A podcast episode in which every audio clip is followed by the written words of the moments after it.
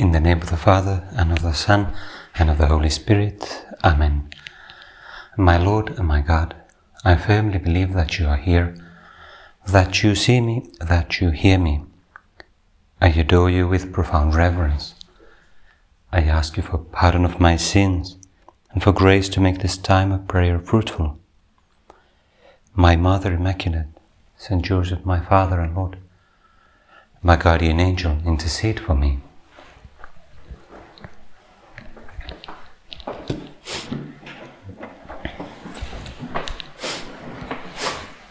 Some years ago, when I was a student, well, I was a student until quite recently, really, in, when I was in Rome studying theology. But I meant a bit, a few more years ago when I was uh, an economic student um, and and then law. I remember this. There was a certain culture especially in the field of you know business studies and, and law, that you were encouraged to do some things like hobbies, some sports, extracurricular activities, so that you can put it on your CV. It's like, think about things you can do, put it on your CV. And the other thing was um, networking. To go to this event and that for networking. And so I don't know if people talk like that anymore, but it was kind of popular back then. Well, we're going to do our prayer this evening following some words of Jesus that give us a bit different advice, a different perspective. Um, it goes like this. So Jesus has been invited to a dinner not a networking dinner, at least not for Jesus. Um, but it's a dinner in the house of a ruler, that means an important person in the society, a ruler who belonged to the Pharisees. And he told a parable to those who were invited when he marked how they chose the places of honor and he said, When you are invited by anyone to a marriage feast, do not sit down in a place of honor, lest a more, emin- a more eminent man than you be invited by him. And he who invited you both will come and say to you, Give this place to this man, give place to this man, and then you will begin with shame to take the lowest place. But when you are invited, go and sit in the lowest place, so that when your host comes, he may say to you, Friend, go up higher. Then you will be honored in the presence of all who sit at table with you. For everyone who exalts himself will be humbled, and he who humbles himself will be exalted. These last words, which give a more general lesson, are words that Jesus says many times. He repeats them in the Gospel. Those who exalt themselves will be humbled. Those who humble themselves will be exalted. That's a divine paradox, something in God's um, plan of salvation and plan of holiness, which goes a bit mm, contrary to ordinary human expectations. But let's first think about that scene. Being invited to a feast, well, he talks about the marriage feast, that's a what in theology we call an eschatological image. It's an image of, of uh, the final um, destiny of all men, the presence of God, the marriage feast of, feast of Christ and the church. But if we think about it just, you know, just the parable itself, that being invited to a feast and, and Jesus says, choose a lowly place. Do not choose an important place. It's a message that is quite easy to receive if, in human terms, we are really nobody. Imagine that you are invited to, I don't know, to the feast of the President of the Republic, for example, to the Itsenäisyyspäivä, the Independence Day of Finland. Well, imagine that you're invited there and you have to look for a place. Well, you start looking for the place in the, in the last place possible because you think, who am I to be here, you know, with all these dignitaries, you know, politicians and, you know, other important people. Or imagine that you're invited to a feast organized by, I don't know, the Queen of England. Well, you feel so humbled by the very, by the very invitation that you would almost say, I don't want to go because I'm like, what will I do there? I don't belong to that, to that party. But as you advance in life and and perhaps acquire certain recognition in society, in your place of work, in in your family, in, in, yeah, in perhaps in other societies, in your hobbies. It easily happens to us human beings that we begin to desire these sort of places of honor. And it may be a real mortification to to deliberately go to like a hidden place. But of course, if we turn to Jesus, Lord, what are you really trying to tell me? To each one of us as we are praying here in your presence, what is the deeper meaning, the deeper message that you're trying to transmit in this parable? Surely it's not just marriage feasts and invitations that you're talking about, not tables and, and seats. Well, we get a sense of this reading, which was last Sunday's uh, gospel reading in, in the church, and we take come back to another reading, which was the second reading on that Sunday, which is from the letter to the Hebrews. The letter to the Hebrews, a beautiful letter um, and quite long, in chapter 12, talks about our vocation, it talks about our fidelity to God's call, it talks about fortitude and discipline in being faithful to God.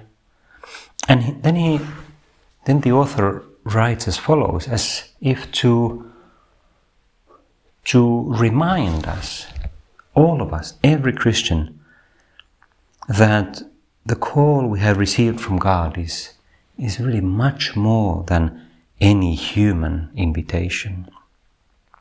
He writes, For you have not come to what may be touched, a blazing fire, and darkness and gloom and a tempest.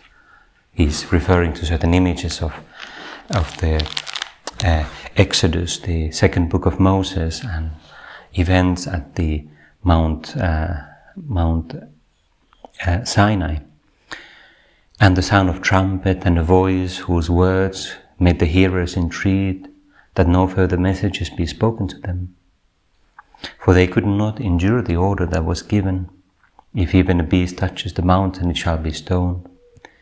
Indeed, so terrifying was the sight that Moses said, I tremble with fear these events in uh, Exodus, the book of Exodus, already were something quite amazing, some out of ordinary.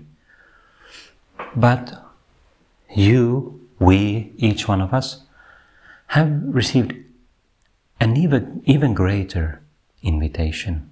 You have come to Mount Zion and to the city of the living God, the heavenly Jerusalem, and to innumerable angels in festal gathering, and to the assembly of the firstborn who are enrolled in heaven, and to a judge who is God of all, and to the spirits of just men made perfect, and to Jesus, the mediator of a new covenant, and to the sprinkled blood that speaks more graciously than the blood of Abel. Well, it's a text that perhaps is a bit challenging for us to, to take in all at once, but it's full of these different expressions, different symbols and descriptions of something that's completely supernatural. The reality of heaven and the saints and God Himself. That is our vocation. That is our goal. And not just a goal. That, in a sense, is where we are already standing. At, so to speak, at the foot of that mountain. Like at the gates of that heavenly city. We're already entering there, even though we're not fully inside, because that means already eternal life. For that, we have to die first, but through baptism and especially the Eucharist, where Jesus feeds us with that bread of angels, the living bread from heaven, we are already at almost inside, We're really inside already, but still journeying deeper into the mystery. And so basically, one idea that we can get from here, reading these two texts together, as has been invited by the liturgy of the Church, is that we should not evaluate anything from a merely human point of view. All the different events of life, honors and dishonors, invitations or lack of invitations.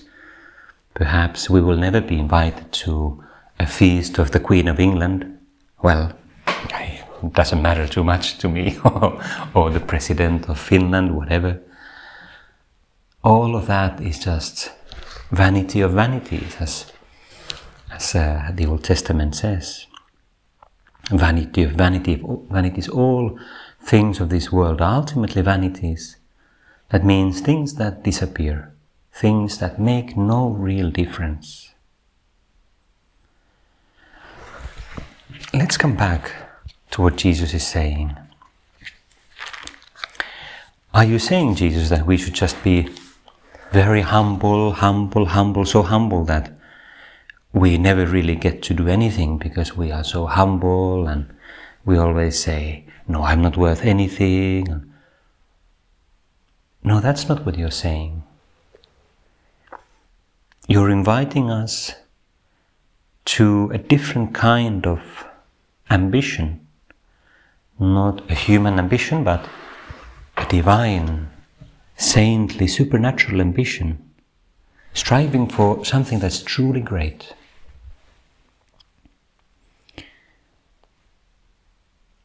There's another continuation here, which Jesus says after the parable. He said also to the man who had invited him, When you give a dinner or a banquet, do not invite your friends or your, or your brothers or your kinsmen or, or rich neighbors, lest they also invite you in return and you be repaid. But when you give a feast, invite the poor, the maimed, the lame, the blind.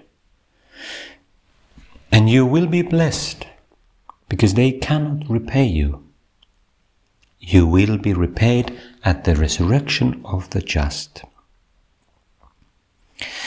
Let's, as we hear these and we contemplate these words of Christ, let's remember that Jesus is exaggerating. It's a rhetorical style of the, of the Jewish people, of that tradition.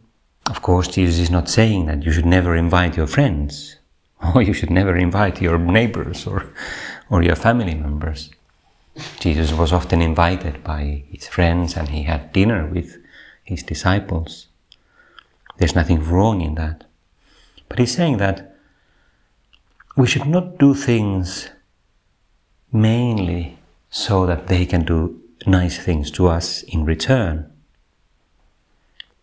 It's precisely that, that ability to serve others without thinking about our immediate profit or kind of return in the in human terms, like that networking. I invest in this relationship because I will get back. I will get something in return. I'm in touch with this person because I expect him to do a favor to me. Or when I get to this business plan, then I can contact him. Lord, we don't want to live kind of networking life just for this world, vanity of vanities. We don't want to fall into that foolishness of living for an impressive CV. When you give a feast, invite the poor, the maimed, the, the lame, the blind, and you will be blessed because they cannot repay you. Because they cannot repay you.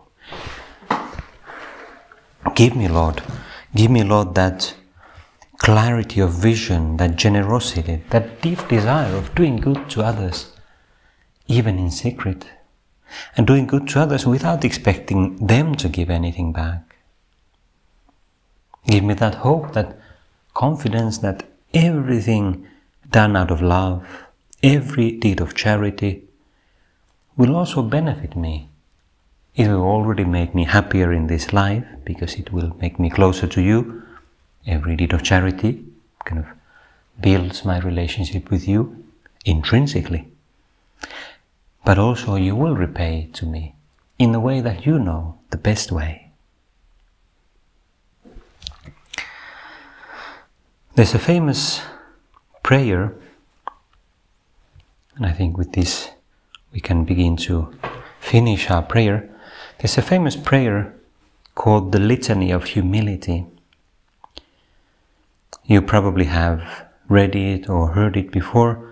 It's in many mass books and missals and collections of prayer for uh, Thanksgiving after Mass, that moment of five, ten minutes after Mass when we give thanks to God for Holy Communion. It was written by well, actually, we don't know who it was written by, but it was attributed to a person called Cardinal Merry del Val, who died in 1930. He was a Secretary of State for Pope Saint Pius X. So he, for many years, he worked and lived in the Vatican. He was an important, important person in the, in that uh, organization of the Church. And so it's attributed to him, and it goes like this O Jesus, meek and humble of heart, hear me. From the desire of being esteemed, deliver me, Jesus. From the desire of being loved, deliver me, Jesus. From the desire of being extolled, deliver me, Jesus. From the de- desire of being honored, deliver me, Jesus. It's a paradoxical prayer, isn't it? Because uh, it's asking God to free us, to deliver us from something that doesn't seem like a bad thing, but that can become an obstacle. From the desire of being praised, deliver me, Jesus. From the desire of being preferred to others, deliver me, Jesus. From the desire of being consulted, deliver me, Jesus. And so on. And then it changes from the fear of being humiliated, deliver me, Jesus. From the fear of being despised, deliver me, Jesus. From the fear of suffering rebukes, deliver me, Jesus. From the fear of being calumniated, deliver me, Jesus. From the fear of being forgotten, deliver me, Jesus. From the fear of being suspected, deliver me, Jesus. And so on. It's a beautiful prayer that that I know many people many people who, who like it a lot and they often pray it after mass. But I do, remember that many years ago when I, when I was praying this I felt a bit uncomfortable to be honest. I thought, well, this well this is just a personal opinion, but nevertheless I think it you will see in a moment what I try to say. So I felt like, well, Jesus, this is a bit dishonest, isn't it? This is a bit, you know, inauthentic. Because surely the desire of being loved, well, that's a good thing. It's not a bad thing to desire to be loved. In fact, it's the most fundamental need that every human being has. The desire of being praised, well, it's not necessarily a bad thing. The question is praised by whom and for what reason? The desire of being approved, when in fact we, all human beings, we need approval, affirmation of our personality. But the question is by whom and on what conditions? And so I realized I started, started praying it as follows, making a small addition. I started praying it like this O Jesus, meek and humble of heart, hear me. From the desire of being esteemed by men, deliver me, Jesus. From the desire of being loved by men, deliver me, Jesus. From the desire of being extolled by men, deliver me, Jesus.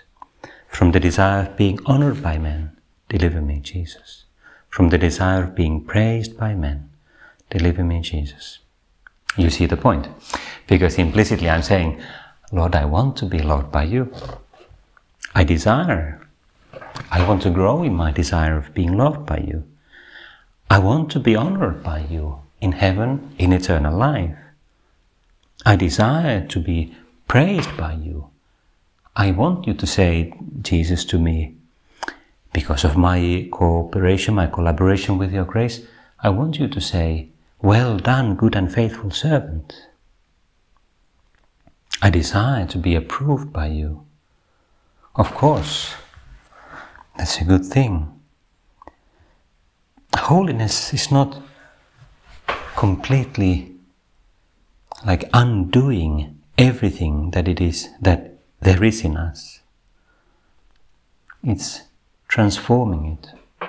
It's directing it to God, direct, directing it to that fundamental source, that fundamental goal that all these different tendencies in human nature have. Well, that's just an idea in case it helps you. Let's finish our prayer turning to the Blessed Virgin Mary. Mary, of course, um, well, she also gives us that genuine, authentic love and approval and praise that we desire and that we need. And Mary also gives us perfect example of that deep, fundamental truth that Jesus, Jesus uh, pronounced here. For everyone who exalts himself will be humbled, and he who humbles himself will be exalted. Well, Mary was, in the eyes of the world, a nobody, more or less nobody. But after her death in particular, she was exalted above all the other saints of past and present and future as the Mother of God.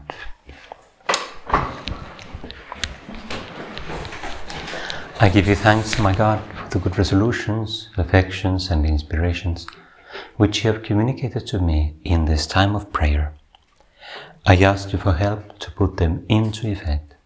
My Mother Immaculate, Saint Joseph, my Father and Lord, my guardian angel, intercede for me.